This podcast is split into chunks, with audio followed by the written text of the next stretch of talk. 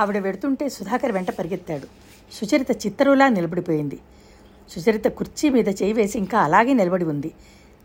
చెయ్యి కుర్చీ మీద బిగుచుకుంది. ఆవిడ మాటలు ఈటెల్లా ఉన్నాయి. హేమంత్ దావా ఓడిపోయాడా? డబ్బు కట్టాలా? ఆ మాటే నాకు తెలియదే. హేమంత్ చెప్పలేదు. సుచరితకి హేమంత్ మీద కోపం వచ్చింది. ఇంకెందుకు తోడు నీడా అని చెప్పుకోవడం? అతను అతనికి ఇంకేం తోడు, తను ఇంకేం నీడా? తనని పెళ్లి చేసుకుంటే వాళ్ళ అమ్మ చెల్లెలు స్లీపింగ్ పిలిచి మింగుతారా? అది బెదిరింపు అయితే తనేం భయపడదు. కానీ హేమంత్ ఇదేమిటి ఇలా అయింది తనకు? సుధాకర్ వంటింట్లోంచి వచ్చాడు. సుచరిత మౌనంగా పాషాణంలా ఉంది. సుచి, ఆవిడ మాటలేం పట్టించుకోకు, హేమంత్తో మాట్లాడు అన్నాడు. కొద్దిసేపిన తర్వాత సుధాకర్ వెళ్ళిపోయాడు. హేమంత్ లోపలికి వచ్చాడు. అతను వస్తూనే ఆదరణంగా సుజాత సుచరిత దగ్గరికి వచ్చేసి రెండు చేతులు పట్టుకుని, సుచిరి, సుధాకర్ చెప్పాడు, మమ్మీ వచ్చిందట కదా, ఐఎమ్ సారీ, ఆవిడ నోటి దురుస్తనం ఎక్కువ, నువ్వు కాస్త అర్థం చేసుకో. హేమ్, అదంతా నాకెందుకు చెప్పలేదు? నిష్ఠూరంగా ఆగ్రహంగా అడిగింది. చెప్పే పరిస్థితుల్లో నువ్వు లేవు, అయినా చెప్పడం అనవసరం అనిపించింది. ఇందులో నా నిర్ణయానికి భాగం లేదా? అతను తల తిప్పాడు. సుచరిత అతని వైపే చూస్తోంది. అతని దగ్గరికి వచ్చి సుచరితని గుండెలకి అదుముకున్నాడు.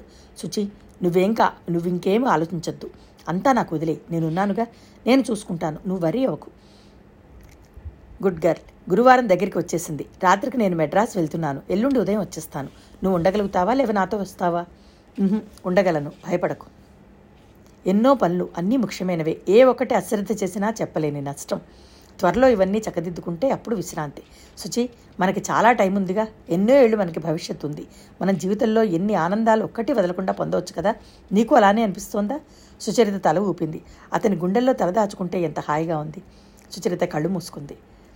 చీర ఇస్త్రీ చేస్తోంది. మధ్య మధ్యలో అలాగే ప్రధ్యాసతో నిలబడిపోతోంది. ఇల్లంతా నిశ్శబ్దం. రవి పోవడంతో బిజినెస్ కుంటుపడింది. ఎక్కడి పనులు అక్కడ ఆగిపోయినాయి. సుధాకర్కి మళ్లీ భవిష్యత్ ప్రశ్నార్థకంగా తయారైంది. అతను నిర్భయంగా తీసుకున్న నిర్ణయమే మరీ మరీ జ్ఞాపకం వస్తోంది. దావా ఓడిపోయానని గాని, ఇల్లు వాకిలి వేలం వేస్తారని గాను అతను భయపడటం లేదు. సుచరితకే ప్రాధాన్యం ఇస్తున్నాడు. చెప్పుకోలేని విషాదంగానూ ఉంది. అతను తనకి వేస్తున్న ఈ సింహాసనం అత్యంత అపురూపంగా ఉన్న మాట నిజమే, కానీ దానిమీద తను కూర్చోవడానికి తనకే అర్హత లేదనిపిస్తోంది. అతను ఆర్థికంగా వరదలా వచ్చి ముంచేస్తున్న కుటుంబం విపత్కర పరిస్థితిని ఎలా తట్టుకుంటాడు? దానికి తను ఏ విధంగా తోడ్పడగలుగుతుంది? తన పట్ల ఏ ప్రేమతో అయితే అన్నింటినీ వదులుకోవడానికి సిద్ధమవుతున్నాడో అతని పరువు కోసం ఏమైనా చేయాల్సిన బాధ్యత తనకి లేదా? హేమంత్ భీరువుగా వెనకంజ వేయలేదు, తన చేతిని వదలలేదు. అతని కుటుంబం గౌరవం మట్టిపాలయ్యి అతని తల్లి చెల్లెలు ఏదైనా అయితే తను అతనితో సుఖంగా ఉండగలుగుతుందా? ఏ మనిషి ఒకటి పొందడం కోసం ఇంకొకటి పోగొట్టుకోరాదు. అలా పోగొట్టుకుంటే ఆ నష్టం అతను ఎప్పుడూ మర్చిపోడు. పొందిన దాన్ని నిర్వికారంగా ఎన్నటికీ ఆనందంగా అనుభవించలేడు. ఆ మాటలు ఎంత నిజం? సుచరిత ఆగిపోయిందల్లా ఇస్త్రీ చేస్తూ మళ్ళీ ఆలోచించసాగింది. ఈ పరిస్థితుల్లో అన్నయ్య ఉంటే ఏం చేసేవాడు? చచ్చినా ఈ పెళ్లి జరగడానికి ఒప్పుకునేవాడు కాదు. తల తాకట్టు పెట్టైనా సరే డబ్బు తెచ్చి వాళ్ళ ఆపద గడిపి తనే ఈ పెళ్లి జరగనిచ్చేవాడేమో. సుచరిత ఇస్త్రీ చేయడం ఆపి చెంపన చేపెట్టుకుని కూర్చుండిపోయింది. ఇప్పుడు ఏదైనా హేమంత్కి చెప్పినా తను వినడు. ఎంత తర్కిచ్చినా అతను వినిపించుకోడు. పెళ్లికి తొందరపడుతున్నాడు. తను పోనీ దూరంగా వెళ్ళిపోయి కనిపించకుండా ఒక కుటుంబ బాధ నుంచి తప్పిస్తుందా? తను దూరంగా వెళ్ళడమా హేమంత్కి? సుచరిత కళ్ళల్లో నీళ్లు ఉబ్బుకి వచ్చినాయి. అన్నయ్య పోయిన వెళ్తే తను పూడ్చలేకపోతోంది. హేమంత్ కూడా దూరం అయితే తను బతకగలదా? సుచరిత కళ్ళు తుడుచుకుంది. ఛీ, నేను చాలా స్వార్థంగా ఆలోచిస్తున్నాను. అతని అతని కుటుంబం ఎలా పోయినా పర్వాలేదు, నా సంతోషం నాకు చాలు అనుకుంటున్నాను. ఇది సరైన ఆలోచన కాదు. సుచరిత కళ్ళల్లో నీళ్లు ఉబ్బికి బుగ్గల మీద జారినాయి. హేమంత్ వాళ్ళ అమ్మా నాన్నల నుండి విడదీయడం నేను చెయ్యలేను. ఈ పెళ్లి వల్ల అతను అలా దూరం కావాల్సి వస్తే అసలు ఈ పెళ్ళే జరగదు. ఆ ఆలోచన రాగానే సుచరిత మనసు అంతు తెలియని అఘాతంలోకి కురింగిపోయినట్లుగా అయిపోయింది. చేతుల్లోకి ముఖం దించుకుని ఏడుస్తూ, అన్నయ్య నువ్వు లేవ లేకపోవడం ఈ కఠిన పరీక్ష ఎదుర్కోవాల్సి రావడం నాకు దిక్కుతోచడం లేదు. నాకేం పాలుపోవడం లేదు. హేమంత్ అంటే నాకు చాలా ఇష్టం. అతనికి నా వల్ల బాధ కలుగకూడదు. అన్నయ్య, నాకేం చేయాలో చెప్పవు. ఇంతలో వాకిట్లో శుచి అని వినపడింది. ఆ కంఠస్వరం వినగానే టేబుల్ మీద మోచేతులు ఆనించి తలదించుకుని రోధిస్తూ కూర్చున్న సుచరిత చివ్వున తలెత్తింది. గుమ్మంలో దాదాపు సుచరిత వయసే కానీ లావుగా పొడుగ్గా ఈడుకు మించినట్టుగా ఒక యువతి నిలబడి ఉంది. సుచరిత ఒక్కసారిగా అరిచింది. రే అంటూ పరిగెత్తుకుంటూ వచ్చింది. రేణుక పెట్టు కింద పడేసి చేతులు చాచి శుచి అంటూ కౌగిలించుకుంది. రే సుచరిత వెక్కి వెక్కి ఒక్కసారి బిగ్గరగా ఏడ్చేసింది. రేణు సుచరితని బిగియారా కౌగిలించుకుంది. తను ఏడుస్తూ అంది, ఇంత దారుణం ఎలా జరిగింది? I can't believe it. Telegram అందలేదు. సుధా ఫోన్ చేశాట. మా నౌకర్ రాస్కెల్ భార్య పురుడని అర్ధాంతరంగా వెళ్ళిపోయి ఈ వార్త నాకు చెప్పలేదు. బయట సుధాకర్ నిష్ఠూరంగా మీరు సుచరితకి నిజమైన ఫ్రెండ్ కాదని నాకు ఇప్పుడు తెలిసింది. రవి పోయి ఇన్ని రోజులైనా మీరు కనీసం ఉత్తరమైనా రాలేదు అని రాశాడు. ఆ ఉత్తరం చూస్తేనే నాకు మతిపోయింది. నౌకర్ని పిలిచడితే ఫోన్ వచ్చిన మాట నిజమేనని నసిగాడు. భార్య ప్రసవం హడావిడిలో మర్చిపోయానని అన్నాడు. రేణు సుచరితని పట్టుకుని సోఫాలో కూలబడిపోయింది. సుచరిత రేణు ఒళ్ళో తలదాచుకుంది. రేణు ఏడుస్తోంది. సుచి, భగవంతుడు ఇలా ఎందుకు చేశాడు? ఎన్ని అనుకున్నాం మనం. రవి నేను ముందు పెళ్లి చేసుకున్న తర్వాత నీ పెళ్లి చేద్దామని అనుకున్నాం. చెప్పకు రేణు, నాకేం చెప్పకు, సుచరిత చేత్తో వారిస్తూ అంది. నేను అమ్మ వాళ్ళకి చెప్పాను, రవినే చేసుకుంటానని పోట్లాడుతున్నాను. ఈ విషయంలో మా ఇంట్లో ఇప్పుడు పెద్ద యుద్ధం జరుగుతోంది. నాకు మతిపోతోంది సుచి, నాకు పిచ్చెక్కెట్టుంది. ఓ మై గాడ్, ఈ ఘోరం జరిగి ఇన్ని రోజులు జరిగింది. నేను ఇంకా ఇక్కడ అక్కడ మా అమ్మ నాన్నలతో ఈ ప్రపంచంలోనే లేని మనిషిని చేసుకుంటానని యుద్ధం చేస్తున్నాను. రేణు కూడా ఏడ్చేస్తోంది. వాళ్ళిద్దరూ స్నేహితురాళ్లే, కానీ రవి పరిచయం తర్వాత వారి స్నేహబంధం మరింత బలమైంది. సుచరితకి రేణు అంటే చాలా ఇష్టం. అన్నయ్య ఇష్టపడిన వ్యక్తిగా ఆ ఇష్టం మరింత విలువైన అనుబంధంగా మారింది. అరగంట తర్వాత సుచరిత సోఫాలో కూర్చుంది. రేణు తనే వంటగదిలోకి వెళ్ళి టీ చేసి వచ్చి తను తీసుకుని సుచరితకు ఒక కప్పు ఇచ్చింది.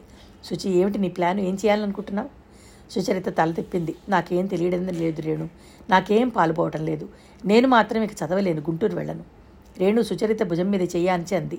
నేను అదే చెప్దామని అనుకుంటున్నాను. నువ్వు ఇక్కడ ఒంటరిగా ఉండడానికి వీల్లేదు. నాతో బయలుదేరి వచ్చేసేయి, నా వెంట తీసుకువెళ్తాను. ప్రస్తుతానికి కొంతకాలం నా దగ్గర ఉంటే ఆ తర్వాత ఏం చేయాలన్నది ఆలోచిద్దాం. మీ అమ్మా నాన్న అని సందేహించింది. వారికి నేను ఇంట్లో నచ్చ చెప్పగలను. మా ఇంట్లో నాదే పెత్తనం అన్న సంగతి నీకు తెలుసుగా అంది. సుచరిత రాత్రి పడుకుంది. పక్కన రేణు నిద్రపోతోంది. రేణు చేయి సుచరిత నడు నడుం చుట్టూ చేయి వేసి ఉంది. సుచరిత హేమంత్ విషయం రేణుకి చెప్పలేదు. చెప్పాలని అనిపించలేదు. చెప్తే రేణు ఏమంటుందోనని సుచరితకి బాగానే తెలుసు. షిట్, వాళ్ళ మధ్య అమ్మని నువ్వు లెక్క చేసేదేమిటి, పెళ్లి చేసేసుకో అంటుంది. లేదంటే తనే దగ్గరుండి స్వయంగా ఆ పెళ్లి జరిగేలా చూస్తుంది కూడా. ఇప్పుడు రేణుకి చెప్పకూడదు. సుచరిత చాలా ఆలోచించింది. ప్రస్తుతానికి రేణు దగ్గరికి వెళ్ళి ఉండడమే ఉత్తమం అనిపించింది. రేణు చేయి మెల్లగా తప్పించుకుని లేచి వెళ్ళి అవతల గదిలో టేబుల్ దగ్గర కూర్చుని హేమంత్కు ఉత్తరం రాయసాగింది. డియర్ హేమంత్, నేను వెళ్ళిపోతున్నాను. నువ్వంటే నాకు చాలా ఇష్టం, అందుకే నీకు దూరంగా వెళ్ళిపోతున్నాను. హేమంత్, నువ్వు నా మీద కోపగించుకోవద్దు. నువ్వు నా జీవితాన్ని నీ జీవితాన్ని నాకు ఇచ్చేశావు. నేను నీలాంటి ఉన్నతమైన వ్యక్తి ప్రేమ పొందిన అదృష్టవంతురాలని అనేందుకు గర్వపడుతున్నాను. నువ్వు నన్ను మోసం చేయలేదు. కష్టాలు వచ్చాయి కదా అని నా చేయి వదిలేసి నీ సుఖం నువ్వు చూసుకోలేదు. ఏం, నా వల్ల కూడా నీకు మంచి జరగాలి. నేను కావాలని దూరంగా వెళ్ళిపోతున్నాను. ఒకవేళ నువ్వు నా కోసం వెతకవద్దు. నేను ఎక్కడున్నానో తెలిసినా నాకు ఉత్తరం రాయాలని కానీ నా దగ్గరికి రావాలని కానీ ప్రయత్నం చేయవద్దు. నువ్వు కూడా నా ఈ నిర్ణయం ఆమోదించి గౌరవించాలని ఆశిస్తున్నాను. హేం, ఇష్టపడిన వాళ్ళతో మనిషి దగ్గర జీవితం ముడిపడదు. అది జీవితం ఆడే ఆట. కోరుకున్న వాళ్ళు మన దగ్గర ఉండరు. అయినా మనం ఈ జీవితం భరించాలి. అదే నేను అర్థం చేసుకుంటున్నాను. ప్రేమించడం అంటే ఇవ్వడమే, తీసుకోవడం కాదు అనేది బాగా అర్థమైంది. ఇప్పుడు నేను నీకేమవుతాను? రేణుకి లాగానే చాలా దగ్గర వ్యక్తిని. స్నేహానికి వయసు భేదం కానీ స్త్రీ పురుష వివక్షత కానీ లేదుగా. అందుకే ఇక నుంచి నేను నీకు ప్రియసఖిని, నీ ప్రియసఖి సుచరిత. సుచరిత ఉత్తరం రాసి కవర్లో పెట్టి అంటించేసింది. చాలాసేపు దీపపు వెలుతురులో ఆ ఉత్తరం అటు ఇటు తిప్పుతూ దాన్ని తదేకంగా చూస్తూ కూర్చుంది. సుచరితకి ఆ ఉత్తరం చదువుతుంటే తన అదృష్ట దురదృష్టాలు తనే ఫేస్ చేసిన భావన కలుగుతోంది. అయినా బాధగా ఏమీ ఆలోచించడం లేదు. న్యాయం చేశాను అనే భావం ఆ మనసుకి అపారమైన ధైర్యం చేకూర్చసాగింది. సుచరిత రేణు గదిలో మంచం మీద కూర్చునుంది. డైనింగ్ హాల్లో నుంచి రేణు తల్లి విశాలమ్మ గారి అరుపులు వినపడుతున్నాయి. అన్నం ఎందుకు తినవు? నాకు ఇష్టం లేదు. ఎందుకు ఇష్టం లేదు? అన్నిటికీ జవాబు చెప్పాల్సిన అవసరం నాకు లేదు. ఆగు, ఇక్కడి నుంచి వెళ్తే నీ వెంట నేను రాలేనేనా నీ ఉద్దేశం? నువ్వెక్కడికి వెళితే అక్కడికి వస్తాను. నువ్వు అన్నం మానేసినంత మాత్రాన ఈ పెళ్లి విషయం ఎత్తకుండా ఉంటామని అనుకోకు. ఆ పిల్లవాడి తల్లి ఉత్తరం రాసింది. ఏమని జవాబు రాయను నేను? మా అమ్మాయి పెళ్లి చేసుకోనంటోందని రాయి. నోర్మి, ఆవిడ అరిచింది. ఆ పని నువ్వే చేయరాదు. ఏమన్నావు నువ్వు? రేణు గదిలోకి పారిపోయి వచ్చి తలుపు మూసుకుంది. ఆవిడ తలుపు గదులు తలుపులు బాదుతోంది. నేను చంపేస్తాను. మరీ బరి తెగించి మాట్లాడుతున్నావు. నువ్వు చంపడం శ్రమ ఎందుకే? నేనే చస్తాను. నీకు పీడా విరగడవుతుంది. సుచరిత చప్పున వచ్చి రేణు నోరు మూసి చేయి పట్టుకుని లాక్కు వచ్చి మంచం మీద కోలేసింది. రేణు, నీకు బుద్ధుందా? ఏమిటా మాటలు? నాకు పెళ్లి చేసుకోవాలని లేదు. ఆవిడ పోరు నేను పడకలేకుండా ఉన్నాను. సుచరిత చేయి పట్టుకుని నచ్చజెప్పింది. రేణు, వచ్చినప్పటి నుంచి చూస్తున్నాను. మీ ఘర్షణ వింటూనే ఉన్నాను. నాకు నీదే తప్పనిపిస్తోంది. మీ అమ్మా నాన్నకి నీ పెళ్లి చేయాలని తొందర. మంచి సంబంధం వచ్చింది, వదులుకోకూడదని వారు ఆడాటం. నీ మనసు అన్నయ్య మీద ఉంది నిజమే. వాడు బ్రతికి ఉంటే నువ్వు మాట్లాడినా ఒక అందం. వాడిప్పుడు లేడు. నువ్వు పెళ్లి చేసుకోక తప్పదు. ఓ హెల్, నా తల చిట్లిపోతుందా అన్నంత కోపం వచ్చేస్తోంది సుజీ. రవి మాటకి అమ్మకి నిజం అమ్మకి తెలియదు నిజమే, ఇప్పుడు చెప్పి లాభం లేదు అని ఆ విషయం నాలో నేనే మింగేశాను. ఇప్పుడే పెళ్లి చేసుకోమని వాళ్ళు బలవంతం పెడుతుంటే ఎలా కాదనాలో తెలియక వాళ్ళకేం చెప్పాలో తోచక నాకు పిచ్చెక్కిపోతోంది. రేణు, నాకింత ధైర్యం చెప్పిన దానివి నీవు ఎందుకు మనసు కుదు కుదుటపరుచుకోలేకపోతున్నావో చెప్పు. నాకేం తెలియటం లేదు సుచి, నా మాట విను, నువ్వు ముందు మీ అమ్మా నాన్నలతో ఈ ఘర్షణ మానేయి. రేణు సుచరిత మెడ చుట్టూ చేతులు వెనకేసింది. నేను రవిని మర్చిపోలేకపోతున్నాను సుచి, ఎన్నో అనుకున్నాను. అనుకున్నవేవి జరగవు రేణు, మనకు దొరికిన దానితో సరిపెట్టుకోవాలి. చూసావా, నువ్వు ఉత్తరం రాశావే మీ బాబాయ్ మాధవరావు గారు, ఆయన నన్ను బొంబాయి రమ్మని రాశారు. ఆయన రాయబోయే పుస్తకానికి ట్రైబల్ లైఫ్ ఇన్ సౌత్ ఇండియాకి నన్ను ఫోటోలు తీయమని రాశారు. పుస్తకం పూర్తయ్యే వరకు నెలకి జీతం అని ఇస్తారట, తర్వాత వచ్చే రెమ్యూనరేషన్ పర్సంటేజ్ ఇస్తారట. నిజంగానా? రేణు ఉత్తరం చదివి సుచరితను ఆనందంగా కౌగిలించుకుంది. కంగ్రాచ్యులేషన్స్, బాబాయ్ చాలా మంచివాడు, పిన్ని కూడా నిన్ను బాగా చూస్తుంది. అమ్మయ్య, నాకు ఇప్పుడు చాలా ఆనందంగా ఉంది.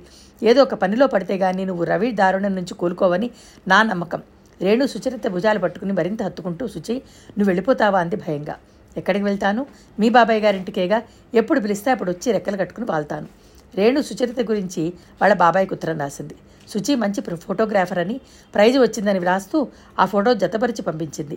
మాధవరావు గారు ఎప్పుడు పుస్తకాలు రాస్తూ ఉంటారు, ఫోటోగ్రాఫర్ని వెంట తీసుకువెడుతూ ఉంటారు. రేణు రాసిన దానికి ఆయన వెంటనే సుచరితని పంపమని జవాబు రాశారు. సుచరిత ఇక్కడికి వచ్చి నెల రోజులు పైగానే అవుతోంది. తను వచ్చిన మర్నాడే రేణుకు సుధాకర్ ఫోన్ చేశాడు. సుచరిత కోరినట్లే రేణు సుచి నాతో రాలేదని చెప్పింది. సుచరిత ఇక్కడ ఉన్నట్టు ఎవరికీ తెలియదు. నెల రోజుల నుంచి ఇంట్లో ఉండడం సుచరితకి మరో ఇబ్బందిగా ఉంది. రేణుకి తల్లిదండ్రులకి క్షణం పట్టం లేదు. ఈ ఉద్యోగం వచ్చినందుకు సుచరితకి గుండె మీద నుంచి కొండంత భారం దిగినట్టుగా అనిపించింది. ఆ మధ్యాహ్నం సుచరిత రేణు అమ్మగారి గదిలోకి వచ్చింది. నాకు ఉద్యోగం వచ్చింది, మాధవరావు గారే రమ్మని రాశారు. నేను రేపు వెళ్తున్నాను పిన్నిగారు, టికెట్ రిజర్వ్ చేయించుకున్నాను అంది. మంచిది, ఆవిడ చాలా ముభావంగా అంది. పిన్నిగారు, ఈ నెల రోజుల నుంచి మీరు నన్ను ఇంట్లో పెట్టుకున్నారు, మీకు థ్యాంక్స్ అండి అంది నమ్రతగా. వినయపూర్వకమైన కృతజ్ఞతా వాక్యాలు వినగానే ఆవిడ అహం శాంతించింది, ముఖంలో ప్రసన్నత వచ్చింది. అందులోనూ సుచరిత వెళ్ళిపోతానని ఉంటుంది. దాందే ఉందమ్మా, మా రేణు లాంటి దానివి, నిన్ను మేము ఆదుకోకపోతే ఎవరు చూస్తారు? ఆవిడ లేచి వెళ్ళి ఫోటో తెచ్చి సుచరిత చేతికిచ్చింది. మాకు తెలిసిన ఆయనకి వీళ్ళు బాగా తెలిసిన వాళ్ళు, మంచి కుటుంబం. రేణుని వాళ్ళమ్మ పెళ్లిలో చూసింది. రేణు ఫోటో పంపం, పిల్లాడు కూడా చాలా ఇష్టపడ్డాడని, పిల్లవాడు తనంత చెప్తే అంతని వారికి అభ్యంతరం లేదని ఆవిడ రాసింది. వారి వైపు అభ్యంతరం ఏమీ లేదు, లక్షణమైన సంబంధం. నేనే మా రేణును ఒప్పించలేకపోతున్నాను. సుచరిత ఒక క్షణం ఉలిక్కిపడింది. ఫోటోలో నుంచి హేమంత్ దొంగ, నువ్వెక్కడ దాక్కున్నావో నేను కనుక్కోలేనని అనుకుంటున్నావు కదూ అన్నట్టుగా చిరునవ్వుతో ఉంది. సుచరిత కాళ్ళు భూమి కింద కదిలిపోతున్నట్టుగా ఉన్నాయి. అలాగే నివ్వెరపాటుగా ఆ ఫోటోను చూస్తోంది. మా మా రేణుకి నచ్చ చెప్పమ్మా, చచ్చి నీ కనుపుని పుడతాను అంటూ ఆ ఫోటోని ఉత్తరం కూడా తీసుకొచ్చి చేతికిచ్చింది. సుచరిత ఆ ఫోటో ఉత్తరం పట్టుకుని తన గదిలోకి వచ్చింది. అందులో హేమంత్ తల్లి వ్రాసిన ఉత్తరంలో ప్రతి అక్షరం అబద్ధమేనని సుచరితకి తెలుస్తూనే ఉంది. రేణు అంటే అతను చాలా ఇష్టపడ్డాట, తన కొడుకుది తనది ఒకటే మాట. సుచరిత చాలాసేపు ఆ ఫోటో ఉత్తరం పట్టుకుని అలాగే కూర్చుంది. రేణుకి ఇంట్లో లేదు, స్నేహితురాలు పెళ్లి చూపులు ఉంటే వెళ్ళింది. అప్పుడే తిరిగి వచ్చిన రేణు బట్టలు మార్చుకుంటూ, చిచి వెధవ పెళ్లి చూపులు సంతలో గొడ్డులా, ఏమిటా ప్రశ్నలు సమాధానాలు, నాకు ఒళ్ళు మండిపోయింది అంది. ఆ రాత్రి సుచరిత రేణు చేయి గదులు చేతిలోకి తీసుకుంటూ, రేణు నువ్వు మీ అమ్మ చెప్పిన అబ్బాయి ఫోటో చూసావా? లేదు. ఏ? నేను చూశాను, నాకు చాలా నచ్చాడు. అయితే అమ్మకి చెప్పేస్తాను, నువ్వు పెళ్లి చేసుకో. సుచరిత గొంతులో ఏదో అడ్డుపడ్డట్టు అయింది. నాకు నచ్చాడు కాబట్టే నువ్వు నాకు ఇష్టమైన నువ్వే చేసుకోవాలి. ఓకే సరే, నేను పెళ్లి చేసుకుంటాను, కానీ కాపురం నువ్వు చేయాలి, సరేనా? చి, ఏం మాటలు రేణు, లేకపోతే ఏంటి చెప్పు, నీకేమైనా మతిపోయిందా? నాకు ఇప్పుడు పెళ్ళి వద్దో మర్రో అంటుంటే అలా కాదే రేణు, ఈ అబ్బాయి గురించి ఆలోచించు అంటూ సుచరిత హేమంత్ ఫోటోలు తెచ్చి రేణు చేతిలో పెట్టింది. రేణు ఆ ఫోటో చూసి బాగానే ఉన్నాడు, ఓ పంచి, నా స్నేహితురాలు ఒక అమ్మాయి ఉంది, మీకు సరిగ్గా సరిపోతుందని ఆ అబ్బాయికి ఉత్తరం రాస్తాను. రే ప్లీజ్ జోక్ చేయకు అంది సుచరిత ఆవేశంగా. ఎందుకో తెలియదు, అతను నేను బాగా సుఖపెడతాడని నాకు అనిపిస్తోంది. ఓహో, దివ్యవాణి పలుకుతుందన్నమాట. సరే అయితే ఆ దివ్యవాణిని ఒక మాట అడుగు, నువ్వు ఎవరినైనా ప్రేమించావనుకో, ఆ వ్యక్తి దూరం అయితే నువ్వు వెంటనే పెళ్లి చేసుకుంటావా? సుచరిత అలాంటిదేనా? రేణు, నా విషయం వేరు, నీ విషయం వేరు. అలాగా, ఆ సంగతి నాకు తెలియదులే. సరే బాబు, పెళ్ళి అంటూ చేసుకుంటే ఈ సాల్తీనే చేసుకుంటాను, సరేనా? ఫోటో అవతల పడేసింది. రేణు వచ్చి సుచరిత భుజాల మీద చేతులు వేస్తూ, నువ్వు రేపు ఊరు వెళ్ళిపోతున్నావుట కదా, ఏదైనా మంచి మాటలు చెప్పవు అంది. నువ్వు తొందరగా పెళ్లి చేసుకో అంది సుచరిత. రేణమ్మగారు ఫోన్ అంది పనిపిల్ల వస్తూ. రేణు సుచరిత వద్ద వెళ్ళింది. సుచరిత తప్పున హేమంత్ ఫోటోలు తీసుకుంది. ఉత్తరంతో జత చేసి రేణు తల్లికి ఇచ్చిస్తూ, పిన్నిగారు రేణుకి నేను నచ్చ చెప్పాను అంది. ఏమంది? ఇప్పుడేం చెప్పలేను, రేణు అనే పెళ్ళి అనేది చేసుకుంటే మాత్రం ఈ అబ్బాయినే చేసుకుంటుందిలేండి అంది. నీ కడుపు చల్లగా ఎంత మంచి చల్లటి మాట చెప్పావు, చచ్చి నీ కడుపును పుడతాను తల్లి అంది ఆవిడ. సుచరిత ఆ గదిలో నుంచి వెడుతూ, ఆ భాగ్యం మీకు ఉండదులేండి, నేను పెళ్లి చేసుకోను అంది గొణుక్కుంటూ.